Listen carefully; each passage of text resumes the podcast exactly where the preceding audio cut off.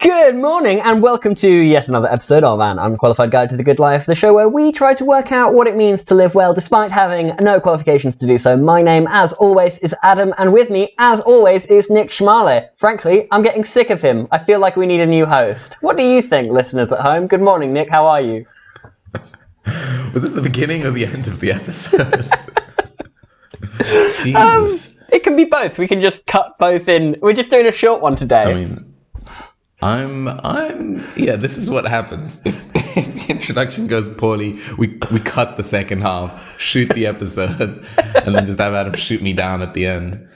I'm doing okay, uh, Adam. I mean, I'm not, you know, I'm not overwhelmed by the amount of love that I'm receiving, but, uh, you know, who, who needs friendship and support well, Nick, if you were overwhelmed by the amount of love you were receiving, say, we wouldn't be able to make this podcast because you'd be overwhelmed. That's so that's true. But then, the but then I was going to say, who needs friendship and support when you have? But then I realized I have nothing, Adam. I have nothing else. So you know. They're the most important ingredients to the good life. It's for sure um, the case, and um, I hope you, you get something else, perhaps um, uh, a nice um, sandwich. Yeah, me too. How are you? Yeah, I'm fine.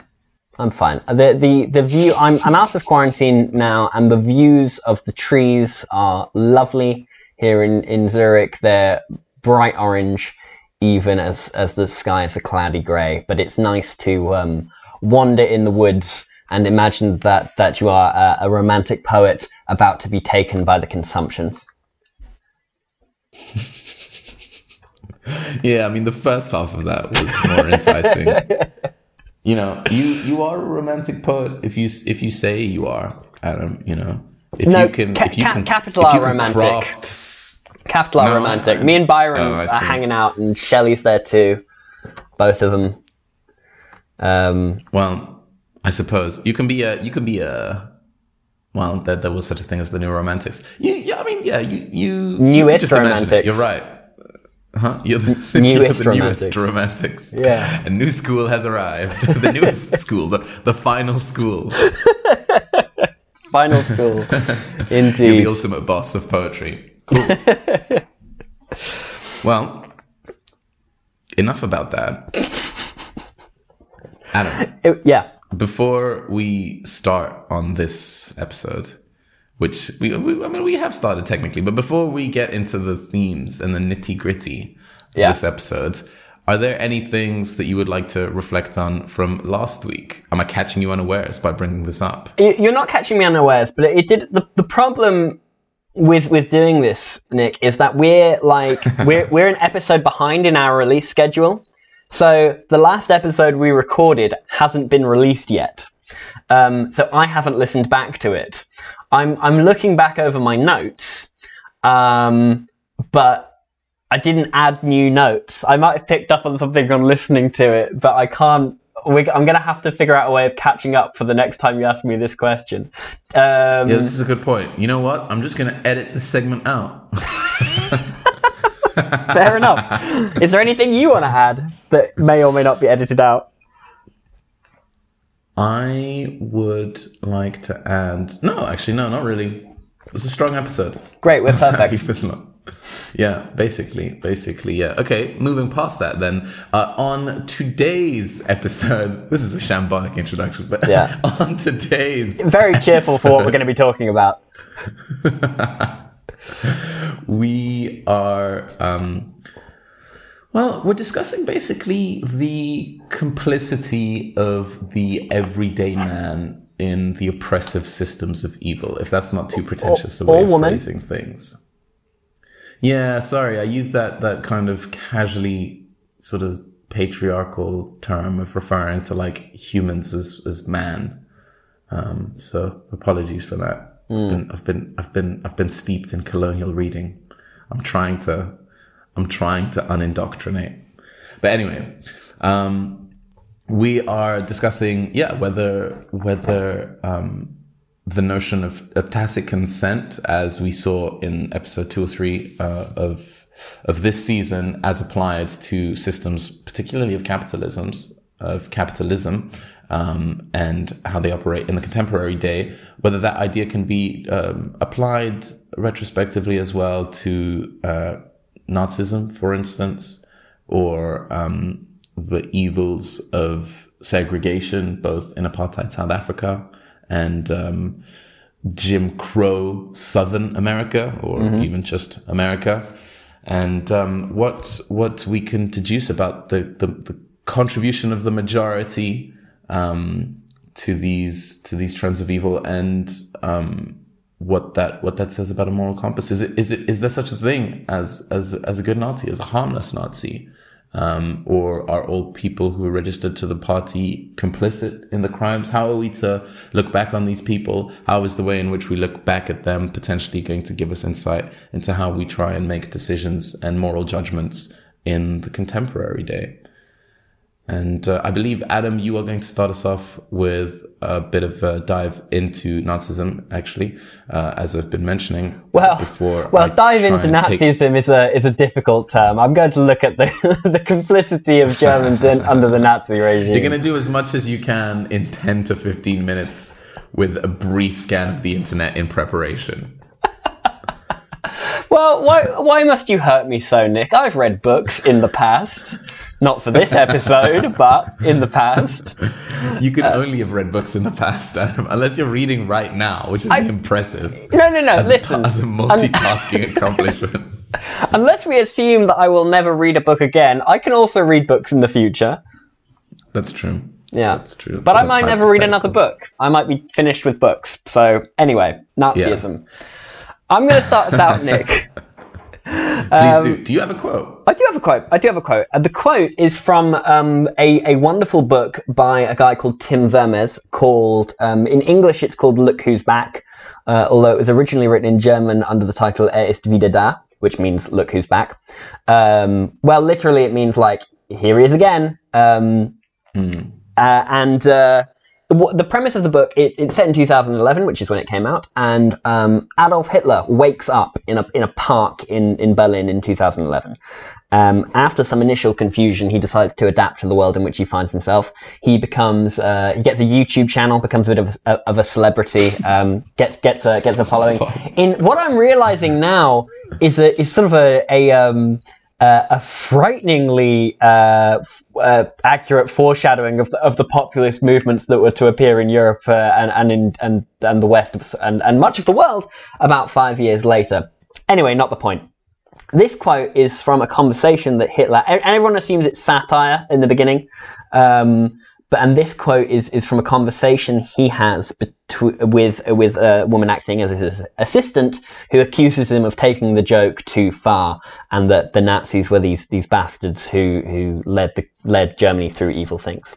And so Hitler says to Fräulein Krömeier, who is who he's talking to, Fräulein Krömeier, I began. I do not imagine that you'll thank me for saying this, but you are mistaken in many things. The mistake is not yours, but it's a mistake all the same. These days, people like to assert that an entire folk was duped by a handful of staunch National Socialists, unfaltering to the very end. They're not entirely wrong. An attempt did in fact take place, in Munich, 1924. But it failed, with bloody sacrifices. The consequence of this was that another path was taken. In 1933, the folk was not overwhelmed by a massive propaganda campaign. A Führer was elected in a manner which must be regarded as democratic, even in today's understanding of the word. A Führer who was elected a Führer was elected who had laid bare his plans with irrefutable clarity. The Germans elected him, yes, including Jews, and maybe even your grandmother's parents. In 1933, the party could boast 4 million members, after which time we accepted no more. By 1934, the figure might otherwise have been 8 million, 12 million. I do not believe that any of today's parties enjoy anything approaching this support. What I'm trying to say is, either there was a whole folk full of bastards, or what happened was not the act of bastards, but the will of the folk. Wow. Now, yeah. to be clear, that's the voice of Hitler. That's the voice of Hitler. In the book. In the book, yeah. Okay, so there is a slight bias there. Yes. in terms of his interpretation of events. Yes. But nonetheless, that's an interesting insight. And, um, I mean, so what, what, what is he saying? Can you can you can you summarize that in a, in a sentence or two? So what what Hitler is essentially saying is that um, whatever, whatever you, um, obviously he doesn't believe that, that, that the Nazi regime was evil. But if you believe that the Nazi re- regime was evil, it would be nonsensical to to believe that uh, an entire population was, was sort of duped into the was not complicit in it that an entire population was innocent is essentially what he's saying he's saying that mm. either everyone well he, he's saying the same thing in two ways he's saying you cannot accept that an entire country was fooled by these people and therefore there must have been some level of complicity in it yeah yeah and uh and uh, the degree to which I think that complicity is significant is important as well. Yeah. Um, is it not? I mean, in fact, it's it's kind of the crucial issue, and um, you know the the the idea that perhaps these operations wouldn't have been possible without this complicity, um, or that these operations hinge on this complicity, are dependent upon it, is is um, perhaps the scariest aspect of it. Um, yeah, for, for sure that's true. And um, th- this idea that people can be complicit in evil and can, can facilitate evil acts without necessarily even believing in, in, in them, or um, just because that's what's happening around them, um, is is the focus of, of, the majority of what I'm going to talk about, and is a, is an issue that that occurred. Um, is an issue that really troubled the the German philosopher Hannah Arendt, um, whom we've mentioned on, on the podcast before. And Hannah Arendt um, wrote a, a, a, long essay um, after witnessing the trial of Adolf Eichmann, who was, uh, who was a high ranking Nazi official, um, in which she hmm. coined the term the banality of evil. And Adolf Eichmann organized transport from uh, uh, for Jews to concentration camps uh, in the latter years of the of the Nazi regime, and but ha- Hannah Arendt observed through the trial of him that he didn't seem uh, particularly uh, perverted or sadistic, but he seemed terrifyingly normal. His only motive, apparently, was to advance his career within the Nazi bureaucracy. Which, you know, we can say probably about a lot of people in, in the Nazi regime. But also, perhaps we can say about ourselves every time we order something on Amazon, for example. We know that it's it's wrong, but it's it just makes our lives mm. easier and, and better in some ways. Um, it's it's perhaps important to note um, at the beginning that uh, Hannah Arendt was a, a student and I believe at one time lover of the famous phenomenologist Martin Heidegger, um, who later definitely was a Nazi. Um, and Arendt was Jewish, so they sort of fell out over over this a little bit. Um, yeah, and so I a lot of a lot of the, the, the stuff here comes from from articles, uh, two articles, one by Sam Desser published on Aeon, and one by Judith Butler published in in the Guardian. So Alan made these claims, right, that Eichmann didn't seem to be an evil man. He seemed to be a normal man who was interested only in his career and didn't care how he got to it.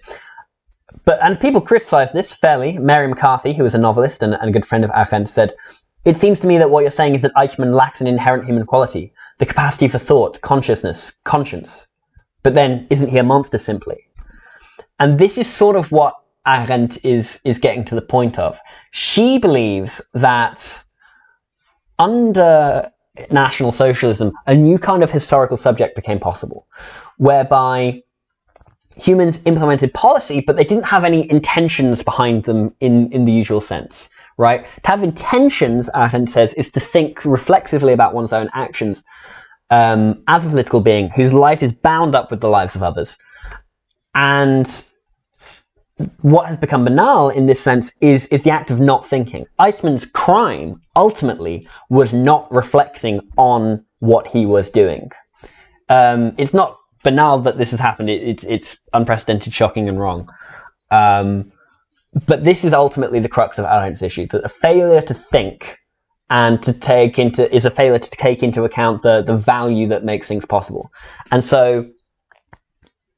this destruction on, on, on the group of, of, um, uh, on a specific group of people, of, of, of Jews and, and, um, uh, communists and, um, sort of Roma people, um, what was not just an attack on these groups, but an attack on humanity itself, since it was denying the base instinct of humans to reason and and have uh, and reflect on, on our actions. Mm. So actually, the crucial insight here is that when we think of something that we can so obviously identify as evil in its in its in its practices on such a huge scale, um, we may have a tendency to envision all individuals involved in it um, actively engaging in something that they believe to be evil and yeah. with an evil sort of intention for it.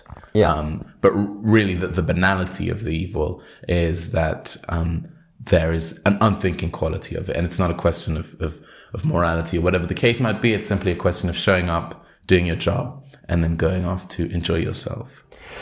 Yeah, exactly. Um, and, and, the idea that I, I, I, I, don't know if, if the if the usual narrative of evil is that is that people say, "Oh, I'm going to do this evil thing." Usually, there's some some ideal behind it, um, like like you know, glory for one's for one's race or whatever that, that we can denounce mm. as evil.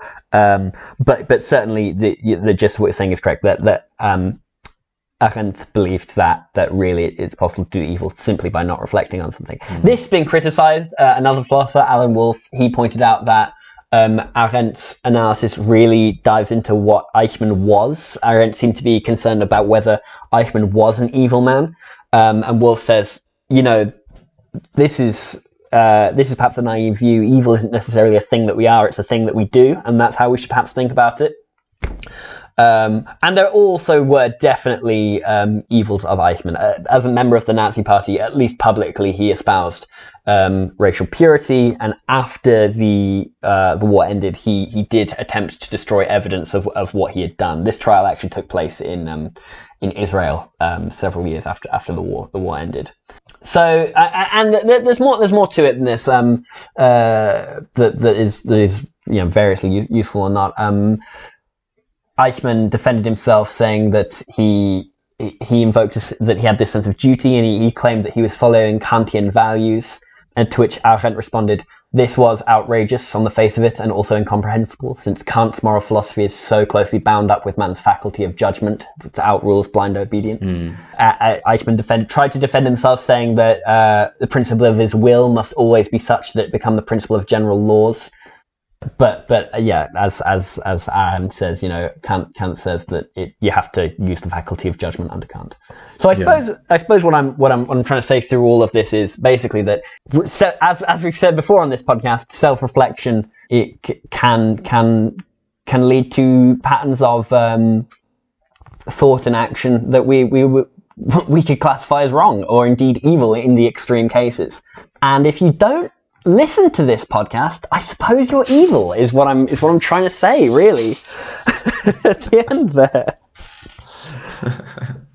Wow, that's not the conclusion I was expecting. No, but, um, um, that was that was tongue in cheek, and it felt uh, it felt perhaps disrespectful in the context of what we're talking about, and I regret saying it. But here we are. Here we are. Well, um, to to save you from yourself, I yeah. wanted to add something to what you were saying. I don't know um, if you have seen the uh, pictures which were uncovered a while ago about um, uh, de- de- depicting basically Nazi officers um, from Auschwitz on uh, uh a holiday camp not far from the concentration camp. Oh no, and, I haven't seen um, this and you just i mean this kind of exposes the banality of evil i've actually linked it um, in in your notes um, i just added that and it's also okay. available um, on uh, the guardian's website in case you the listener wants to go take a look. Um, and the article is called nazis on retreat the ss holiday camp near auschwitz. We'll link it in the show notes. And, um, yeah we'll link it in the show notes. Um, and this also inspired uh, the author uh, william Ryan to um, write a novel about it called The Constant Soldier, which is about the last days of the war as seen from a Holiday Hut. not far wow. from Auschwitz. But anyway, what's what's scary about this is you see these officers. I mean, it looks like any other holiday. Like they're all dressed in uniform, and you can see the swastikas prominently displayed. But um, they're smoking, they're drinking, they're smiling. That you know, they're they're they're they interact. The men and women are interacting. They're having drinks they're just they're just shooting the shit. One of the guys is pictured with his dog patting his German Shepherd and, and smiling very broadly at the camera. Really, like not a care in the world. Yeah. Know? And this is them taking a a, a break from from working at Auschwitz in like Yeah. 19, 1943. I think that's when these pictures were captured. Um, yeah, wow. So so that's that. I mean, that's such a it's such a visual image that's really hard to get out of. That like actually these people were oh, oh, this is e- within the bureaucracy. yeah, even later. um, sorry, between December 1944 and January 1945, it, it says in the- Right, the there you go. So, gosh, Right. yeah, So even that late on, um, there's this sense of uh, yeah, just the, just the, uh, yeah the banality of it. It's so commonplace. It's just a few workers going away for a retreat just to relax. yeah. I, I think that demonstrates the importance of of reflecting on our own actions in in the day to day. Are there instances where where through banality we are, or not through, but through lack of reflection, we are banally. Banally is that a word? I, I not that I know of. But Let me start you know, again. Through a lack of reflection, we are we are allowing um, evil to to exist and, and perpetuate itself through a lack of self reflection and and yeah, just carelessness, I suppose. Not that I believe all Nazis I were mean, you know, careless. I but- think, I think, um, and this idea of you know what's what's scary is that like um, you know of course the situation is far more extreme, and, and and we all like to think that we would act differently were we in that situation, and and perhaps in the case of something this this sinister, we we probably would, but um, this notion of, for instance, Eichmann just just working at his career instead of considering the broader picture and just going in, doing his work, and then not, and then trying not to take it home with him, you know, and just Yeah. trying to climb up the bureaucratic ladder. Um, that, I mean, that's, that's a reason I've heard in, in today's day and age for why people would not decide to devote themselves to addressing issues which would maybe be of more pressing concern to the community as a whole, right? Which is to, to, to close off on the injustices that you can see perpetuated around you that perhaps you in, in, in participating in a system are contributing to, um, in order to, to actually focus on your own well-being and your own welfare. I mean, that's a very human instinct, self-preservation, right? Um, but it can have such sinister implications. It, it, it certainly can. Um, and uh, we, we, so, certainly something we've seen play out many times uh, throughout history. Um, uh, indeed, in in the case of what I think you're going to talk about, which is which is the American South, and and uh, the legacy of which persists in, in America and throughout much of the world to this day, as we as we saw, uh, especially this summer um, with with Jim Crow laws. Um, do you want to talk about that um, a little bit, Nick? Yeah, I will. I will. I will um, transition into that. Thanks for the for the setup. You don't have to call And, uh, attention so- to it, but that's that's fine. You're doing good work. You're doing good work. Oh, thank you. I, deserve a pat on the I appreciate the recognition. So, I, I wanted to draw some comparisons with the the American South in particular. And when I say America, I mean the United States of America, um, rather than the continental South. Um, and what the the segregation laws that so deeply entrenched uh, racism and the and the and racism as policy in America. Um, you know, because to look at these uh, you know majority white populations, um, how they how they marginalized the black citizens is um, is to again to draw attention to an example or a situation where um, an unthinking, well, actually majority, firstly, you know, ostracizes and and scapegoats a particular segment of the population, and then and then segregates them, so puts them in isolation. And then, I mean, the the, the Germans obviously went a, a crucial step further than that Well, yeah. but um, but uh, the Americans the Americans went went uh, went as far as segregation and and um, and so did the South Africans. Um, I'm going to focus more on America, although it's worth noting that there are a few similarities and that um, there is on record, um, uh, uh, you know, uh, interaction between both systems. You know, um, and both systems trying to learn from each other. There are a few academics who have tried to bridge that connection. Um, uh, but there is also a crucial difference in the way in which the system operated, which is that in apartheid South Africa, the white upper class was a minority in terms of population numbers, Right. whereas in America they were a majority. um, uh, the the ratio is not the same, but inversed. It's it's slightly different, but um, nonetheless, the the the white population of America was a majority. So, so what? And so Um, uh, sorry if I'm, I'm preempting you here, but what are the the implications of of that for how we think about these these systems? Um, would you say is it is one? Um, uh, I don't I don't I don't believe that one is sort of more more in- insidious than than the other, but are there different uh, contexts which would which would allow us to draw different conclusions, or is it? Or should we be, be thinking about the same conclusions but with, with different historical Um, I think circumstances? ultimately the objective is the same. Or, or the, you know, the, the objective is to is to establish and maintain and assert dominance, Mm-hmm. um, and to suppress the possibility of, of of emancipation and growth from the subjected population. In the case of South Africa, um, the laws themselves were perhaps um, even harsher, even stricter, and more explicitly um, racist. And and you know, um, uh, the Africans were even even maybe more than America. Um, uh, you know, the second class citizens, and that's because you know they, they needed to wield an even harsher degree of power because they were the the uh, n- numerical minority you know um, and it was not they were not there first right. you know Yeah. um, so slightly different situation in in america um, not to say that the whites were there first but um, they were not not there first uh, Well, they, they were they you see what I mean, yeah. set up a uh, a state, I suppose. There was not there Yeah, were there were several Native American nations, um, but but Yeah. not not become the nation state as we think of it today. Um, but yeah, anyway, to, to, to provide some uh, definition, the um, the laws which until 1965 um, enforced racial segregation in in the American South were known as uh, Jim Crow laws, right? Um, which were finally sort of abolished um, during the civil rights movement, uh, particularly with the Civil Rights Act of 1964. Um, Sure. which is crazy because that's just over 55 years ago. Um, you know, Yeah. my parents are older than that. Yeah.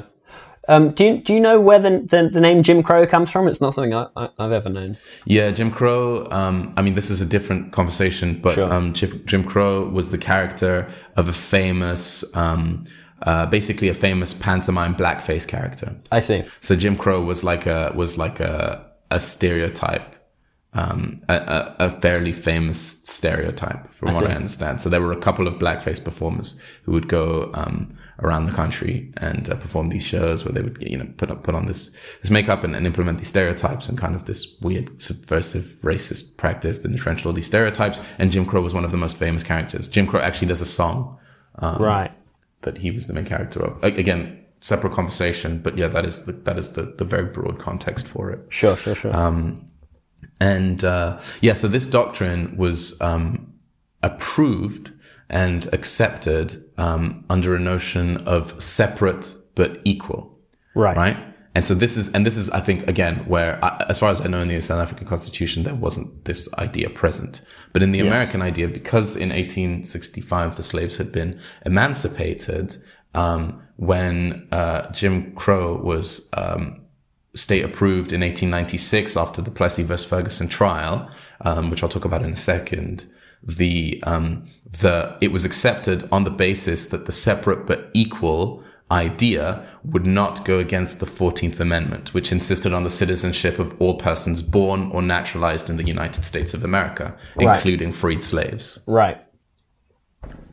right? Sure, So the idea was Yeah, like so long as the facilities which are available to different races um, are equal, then um, the separation is a legal one and is not one which is contradictory to this um, 14th Amendment, which puts all Americans uh, at the same level under under the law of the land. Sounds like a very Obviously, convenient backdoor.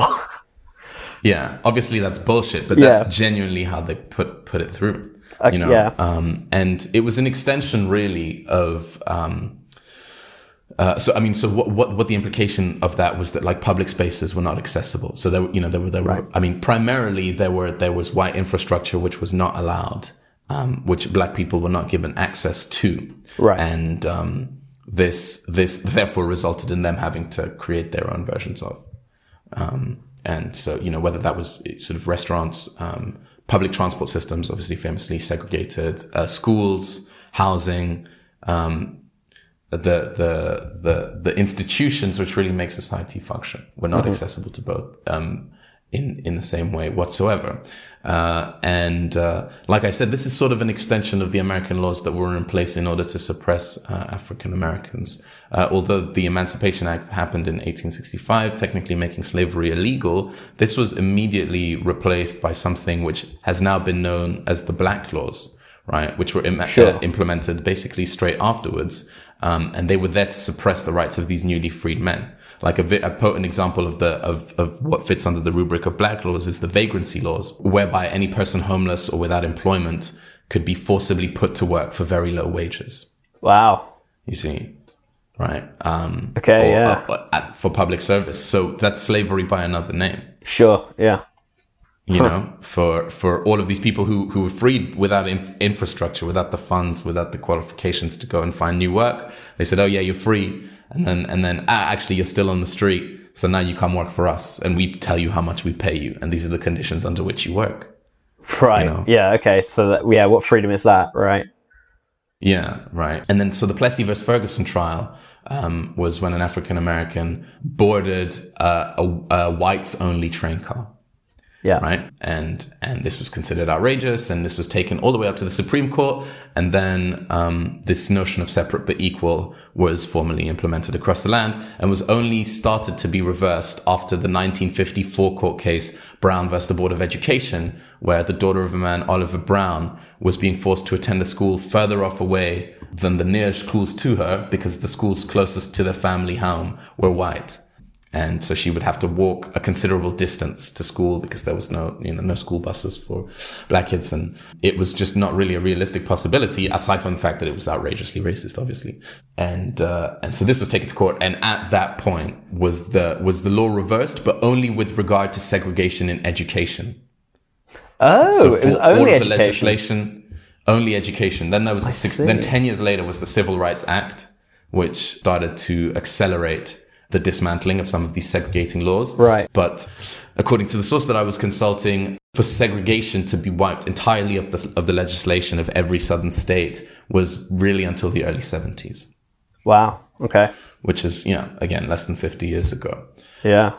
Um, and uh, the reason why um, I wanted to focus on the kind of policy that um, put these things together is that um, the, the the process of segregation and the ideology on which they hinged were mainstream. Sure. They were they were legal. They were legislated. Um, they were encouraged by the state authorities, enforced by state authorities, and therefore those who benefited from these things could make the easy confusion of assuming that what is law is also morality. You know. Um, and and so they didn't have to perform Sure. the mental gymnastics to justify these things to themselves because they lived in a system that already allowed them to, you know.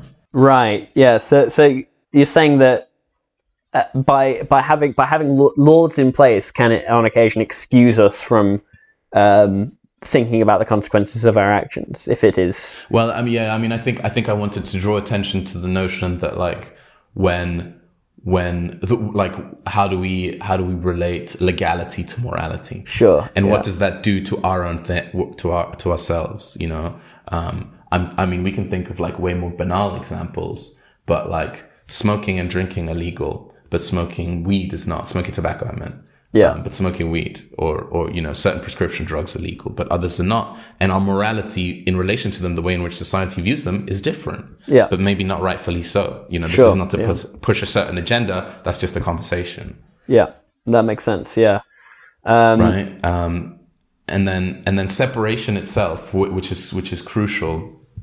Uh, really, the crucial part of this, um, whether it's in the case of um, the the Jewish population in Nazi Germany or elsewhere. And actually, I don't know if you've seen the film Jojo Rabbit by I Taika haven't Waititi. no but I've I've heard about it Okay, um, which is a very it's sort of it's the it's the only time I've been able to laugh at Hitler because uh, Taika Waititi, it's the story about this kid Jojo Rabbit who's like a ten year old. He's a little bit of a wimp, um, but he joins the Hitler Hitler Youth and he wants to very much be a part of that. And he has no friends, so he invents himself an imaginary best friend who's actually Hitler. But it's not actually Hitler. It's it's what the kid thinks Hitler is. I so it's a yeah. ten year old's version of Hitler.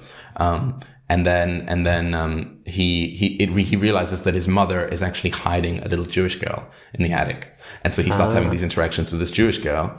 Um, but up until then, he had never seen a Jew, so he had all of these um, preconceptions of what Jews are like. You know, Right. Um, and yeah, I'm, I'm sorry, sorry, sorry to use that term. Maybe that's insensitive, but that's I mean what they what they referred to as then. Um, and uh, in, in that derogatory fashion. And so he imagined that uh, that Jewish people have um, horns and that they're you know wings and all of these things because The sort of um, Borat vision fact of, that- of the. yeah, of the Jew, Yeah, yeah. exactly, right. But it's this it's this notion of like separation allowed you to create and and and propagate all of these stereotypes. Right. Because you you you know nothing about that individual. And I think it's something that Barack Obama said, right? Um, that uh, racism doesn't hold up to contact. Yeah. You know, you can't hold these stereotypes and, and, and, and judge people as inferiors when you have so such so frequent interactions with them that you know those things to obviously not be true. Yeah. You know, you Yeah. have to you have to do a lot of you have to do a lot of backflips in your in your head, um, a lot of mental gymnastics, um, in order to just to still continue to justify that theory to yourself, right? Um, and Yeah. and this allowed things to be um, to be ridiculous. I mean, for instance, there was this one drop rule, right, where it was like in terms of categorizing um, who who qualified as white or other, really, because that was the two categories essentially. Um, it meant that any drop of black blood qualified you as black, and then there were different de- degrees of that. Um, but um, anyone under anyone that fit under that rule could could um, drop. So someone who, uh, and there there were even names for it, like someone who was uh, an eighth black was referred to as an octoroon Oh wow. um, which is which is crazy. That but that, Yeah. that means they have one black grandparent.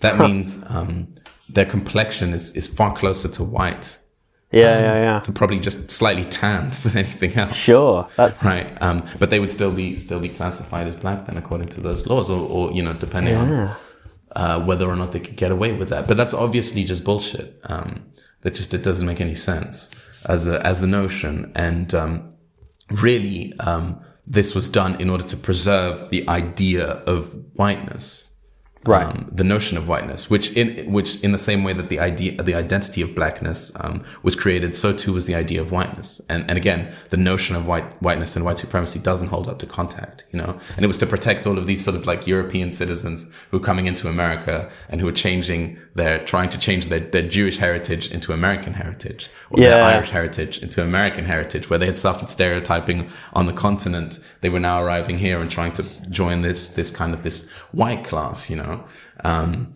and um, and this segregation allowed that allowed that to be the case. Yeah, it, it- it's a fascinating point. This idea of how um, uh, identity is created and imposed, and, and therefore has to be maintained in order to suit the interests of of uh, the people in power. There's um, I don't know if you've seen um, American Gods, uh, which which was uh, released on, on Amazon Prime in Europe, Starz Network in the US, um, based on on an incredible book by an incredible book by Neil Gaiman. Um, there's a scene where um, it's some slaves are being tran- it's on a slave ship. Um, people are being transported from West Africa to um, America, the height of the slave trade. Uh, slave trade, and one of the the men being transported um, gives a prayer to Anansi, who is a, a Ghanaian um, like sort of trickster god and the figure of Anansi appears, and he's um, oh, I don't I don't even know how to describe the style of dress, but he's dressed like a sort of 1970s, like you know in um, Sorry to Bother You, like the sort of power suit, uh, sort of like that, and he goes, ah, look at you, y'all don't even know you're black yet. He didn't say black, but I can't say what he said on the podcast. So, Right, um, right, but, right. uh, yeah, yeah, it's a it's a it's a constructed notion. But Yeah. again, like we were saying last week, you know, it's um, it's a give and take. You know, Yeah. you can't you can't um, you can't create racial theory without constructing all of the races involved in that. Sure. Yeah. Um, and um, and again, in order for that to be upheld, in order for that to make sense, um, you can't allow contact. You have to limit the contact. Um, so I think what's interesting um, about the in the in the case of, of the American South is that like by buying into this notion of segregation, Americans, white Americans, were buying into the notion of white America and into the notion of the kind of uh, and and what that meant for the American dream. For you know, it was so deeply entrenched into into the American psyche and really still is you know even if policy and legislation is is is less is less a part of it today culturally speaking I think America is is is um is basically uh, suffering from schizophrenia in terms of its identity right? Because it's this it's this impossibility to bridge this notion that like actually really for all intents and purposes America is neither white nor black and it never was either. America like really was designed in order to to treat everyone equally but then to, they had to make all of these clauses and subclauses in order to justify um, Well- prioritization. Yeah, you know? it's the it's the ex- explicitly it was created to make everyone equally. Though that was the Yeah. but how that that narrative uh, yeah interacts with the reality, which is these subclauses that to prioritize is is is you know cause Yeah. cause tension. Um, and I think what what you've also made me think about in your example of the American South is is how um, you know saying this idea of of of uh, it was legally permitted, so it happened. The degree to which law has ever been explicitly about morality, I don't know if it has. I think law has always been more about order, and um, you can excuse some some pretty horrific things in the name of order. Right, right, absolutely, absolutely. Um, and uh, I think the the um, the the way in which that's manifested in in in these these rules in in these systems of oppression is is a potent is a potent example of that, right? Yeah, definitely. and uh, and I mean, you know, again, to point to the extent to which um, these things were were secondary, you know, um, until I think um, uh, the I think I think until 2017 when Congress passed a memo, from what I'm looking at now, America didn't have an official language.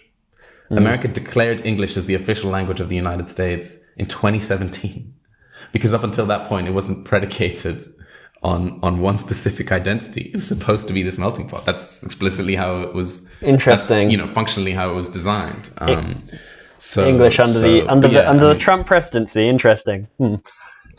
yeah, so so to to um, draw that back to I think initially what we were saying, aside from um, excusing things under law, what's interesting about um, this particular idea, um, and and particularly this like the, the, the workings of segregation, is that they explicitly benefit one segment of the population, or they seem to benefit one section of the population. Um, you know, maybe they suffer from spiritual impoverishment and and uh, a paradox of identity, but um, at the at the cost of someone else.